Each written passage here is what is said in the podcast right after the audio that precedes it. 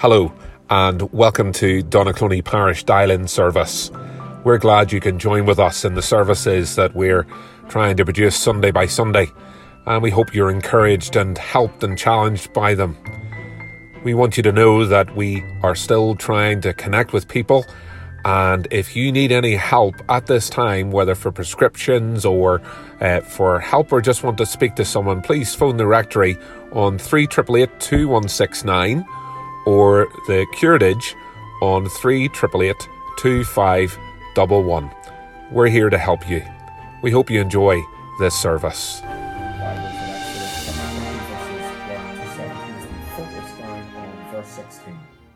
This morning. Before we do that, let's pray. Heavenly Father, we pray that you would speak through your word, that you would teach us and help us to live in light and truth. For it's in Jesus' name we pray. Amen. Amen. Uh, let me tell you a story and ask you a question. What would you do in the situation that I found myself many, many years ago?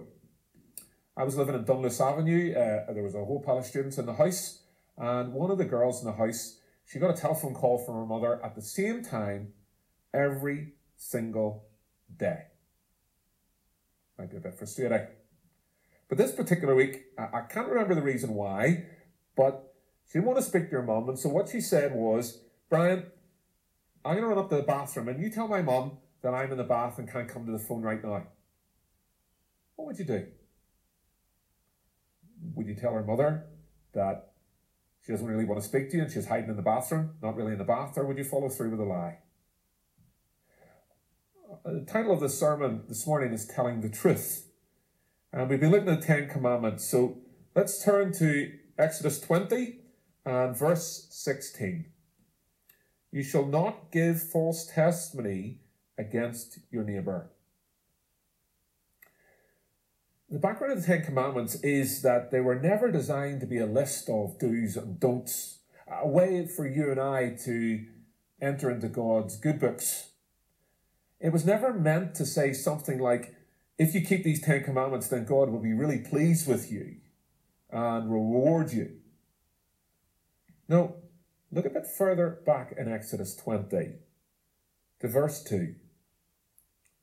I am the Lord your God who brought you out of Egypt, out of the land of slavery.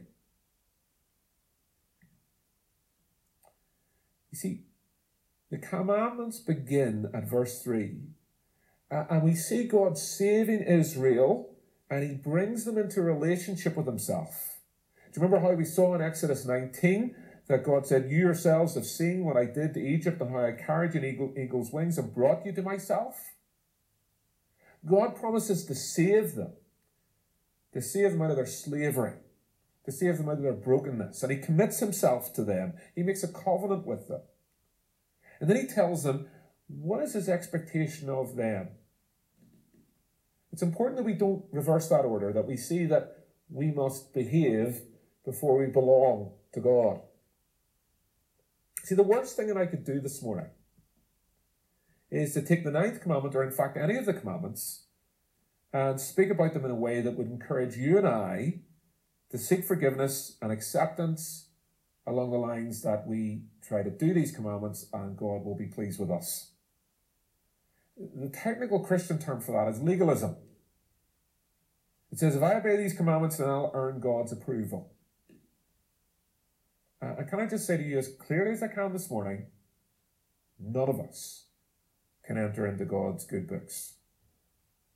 You will never earn God's acceptance by obeying the law. Let me say it again, in case you've missed it. You will never earn God's acceptance by obeying the law. So what I don't want you to hear me this morning is, is if I say we should tell the truth, and if I don't tell the truth, that's wrong. Start telling the truth and God's going to be pleased with you. That, that's not what I'm going to say this morning. What I'm going to say this morning is this. I'm going to tell you what the Bible says. It says we should tell the truth. We don't tell the truth because we're sinners, we're evil. Only Jesus can make us good. Only then we can speak the truth. And I want you to see that this morning.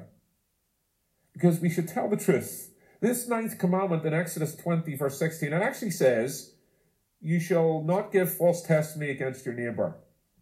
The language that's used there is uh, courtroom language, where you're involved as a witness. The commandment is clear you should speak the truth.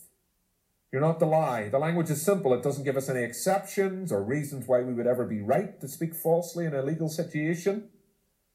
Because it's not the oath when you go into a courtroom I'm to tell the truth, the whole truth, and nothing but the truth, so help me God. The direct application of this verse is really straightforward. When we're involved in the legal system as a witness, we have to tell the truth. However, the reason we're to tell the truth in court is not just because the court system requires it, it's not because we swear an oath. We should tell the truth in court because God is a God of truth. Titus 1, verse 2 says, God is a God who does not lie. We're to speak the truth because that's what God does. Just one chapter back in Exodus 19, verse 2, we're told, Be holy because I am holy. That's a principle not restricted to the courtroom alone. In Proverbs 12, verse 2, we're told, The Lord detests lying lips, but he delights in people who are trustworthy. So, indirectly, but also very clearly, it's not just for the courtroom. It's not just while we're in that court that we have to tell the truth and then we can lie whatever we like outside of it. It's that we're to tell the truth all the time. There's no place, no person, no situation where that's not the case. We should tell the truth. And we see that this command has a strong communal, a community effect. We're not to give false testimony against our neighbours. Our relationships with one another are to be grounded in honesty and truth. And it shows us that when we lie, it has serious consequences for each other. For example, in the direct example of a courtroom, it could even result in the maximum possible punishment allowed, the death penalty be given out. But again, this is a principle not just restricted to the courtroom. We're not to lie, and we're not to lie against our neighbours. These two essential elements of this commandment show us what's in view here. That we're not we're, we're not to say something untrue against someone else with the intention of damaging that person's reputation. Something a lawyer might say is slander or defamation. This commandment is really, really clear. We may not say something that's untrue against someone with the intention of damaging that person's reputation. So, how do we measure up against that? Do you? Do I keep the ninth commandment? On a scale of 1 to 10, how do you think you're doing? Because there's a real temptation when we hear a commandment like this, it's short, it's snappy, but we even reduce what it says. We know there is no way we could ever keep it, and so we try to lower the bar and make the standard easier to reach it by minimizing what it's saying to us. So we read Exodus 20, verse 16, and we try to sell, tell ourselves, oh, this commandment has just got to do with the law courts. Not just the law courts, but the every part of our speech. We might seek to minimize the scope of this commandment, but Colossians 3, verse 8 says, You must rid yourselves of such things as these anger, race, malice, slander, and filthy language from your lips. Rid yourselves of all th- things. These things must mean they mustn't have a place in our lives. Slander, speaking untruths about others. Another way we might wriggle out of this commandment is we might ask, well, who is my neighbour? Truly, it does say, do not give false testimony, do not give false testimony against your neighbour. But Jesus addressed who is our neighbour. Remember that story of the Good Samaritan in Luke chapter 10? His point was everybody's your neighbour. And we should uh, apply this commandment to every relationship we're in. We're not to run others down or say or do anything that's designed to talk down someone or, or, or, or push them down so we can lift ourselves up in comparison.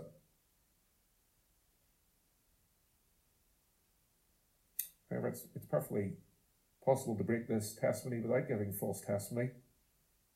Perfectly possible to break this commandment. Because we might try and excuse our behavior by saying, oh, we were only telling the truth about that person. I'm not giving false testimony. But maybe you're gossiping, which is essentially using the truth against someone else.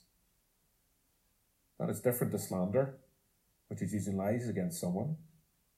But even if you're telling the truth, you may still not keep this commandment because Romans 13, verse 9 tells us the commandments you shall not commit adultery, you shall not murder, you shall not steal, you shall not covet, and whatever other commandments there may be are summed up in this one command love your neighbour as yourself. Love does no harm to a neighbour. Therefore, love is the fulfillment of the law. We have sneaky wee Christian ways that we break this commandment. Maybe we say, I'm just sharing I'm just sharing this for you to pray over, or I'm just sharing this bit of information in confidence. Maybe the truth, but we can easily use the truth to pull each other down. As I say, we might share something for prayer, which actually is just our aim, is to pass on some destructive bit of gossip. We need to widen the maximum application of this commandment because that's the approach Jesus took in the Sermon on the Mount in Matthew 5. We may be tempted to reduce this command in an effort to make it easier to keep. We're told to rid yourselves of all such things. The purpose of the law is to act like a spotlight. It shines a light into our hearts and shows us we don't keep any of these commandments. We certainly don't keep this one. And so here's the question why do we tell the truth? Why do we lie? Maybe it's because we want to look good. Or we've done something wrong, so we want to point the, the finger somewhere else so people don't look at us. Or maybe it's to avoid conflict, or maybe it's to get my own way. There are many reasons why we don't tell the truth. But the real answer to that question is, is in Matthew 12, verses 33 to 37. Verse, verse 34, we read what Jesus says, For out of the overflow of the heart the mouth speaks. The good man brings good things out of the good stored up in him, and the evil man brings evil things out of the evil stored up in him. Why you and I don't tell the truth? Well, it's because we're evil.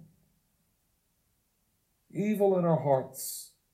And it's in every single one of our hearts. Is described by the Bible as rebellion against Almighty God rebellion and rejection of God who made us and so knows us what is best for us. Like the serpent in the, in the Garden of Eden, as John 8, verse 44 tells us, that serpent, the devil, is the father of lies. We question and we try to minimize the commands that God has given us. We ask, did God really say that? We question his goodness. We challenge his right to rule. That's sin. And that's a serious problem in your heart and mine. God is perfectly holy. He must respond with fierce opposition to sin. He must punishment. And in Matthew 12, Jesus says, But I tell you that men will have to give an account on the day of judgment for every careless word they've spoken. Why do we sin? Why do we break these commandments? Because we're evil. We will face judgment from God.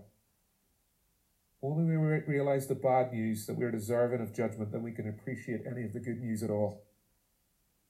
Because once we've realized that we do not obey God's commandments and that we're in danger of judgment, we desperately need to know that only Jesus can make us good. Jesus, God's perfect, righteous Son, the one who is the way, the truth, and the life, died in our place for our sins. He took our punishment as he hung upon the cross so that we could be completely forgiven. Remember, you will never, and I will never earn God's acceptance by obeying the law. Because Jesus is the only person who ever told a lie. He always spoke the truth. You see in Jesus a man who followed these commandments completely. He is God who came to earth and kept the law for us. He then died on a cross to take the punishment for those who did not keep the law. And we place our faith in Him, God changes the verdicts on our lives. He hands down the verdict that we are good instead of evil. How can that be? We, we have already seen that we are evil, we're sinners. Well, what happens is this He God transferring, transfers the perfect sinless record of Jesus to us. This is amazing grace. In the moment when we first believe, our past sin doesn't cease to exist. We haven't done any good work that could somehow make up for the, our disobedience. Yet God completely in Christ forgives us. He wipes the record of our sin away. And He credits us with the good of His Son upon us. We do not tell the truth because we are evil. If we trust in Jesus and accept his offer to pay for our punishment and make us good, we can be forgiven and acceptable to God. He saved Israel, he'll save us.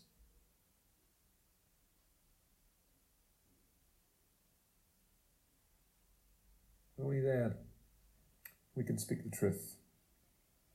When we trust in Jesus and in his death on the cross, God begins the process of making us more like Jesus as he places his Spirit upon us through the work of the Holy Spirit, through the power of His Word, and as we meet together as Christians, God begins to take away our desire to sin and He renews our minds and changes our lives.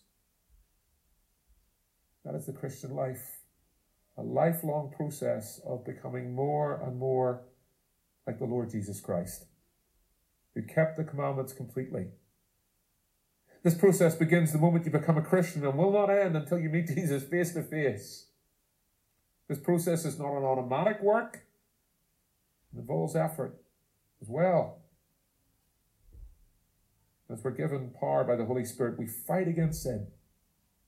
Every time uh, we face a situation where we're tempted to say something untrue, we can pray and ask God to help us to resist, to, to flee temptation to slander, to speak an untruth. We can ask for His help, which He has promised to give us.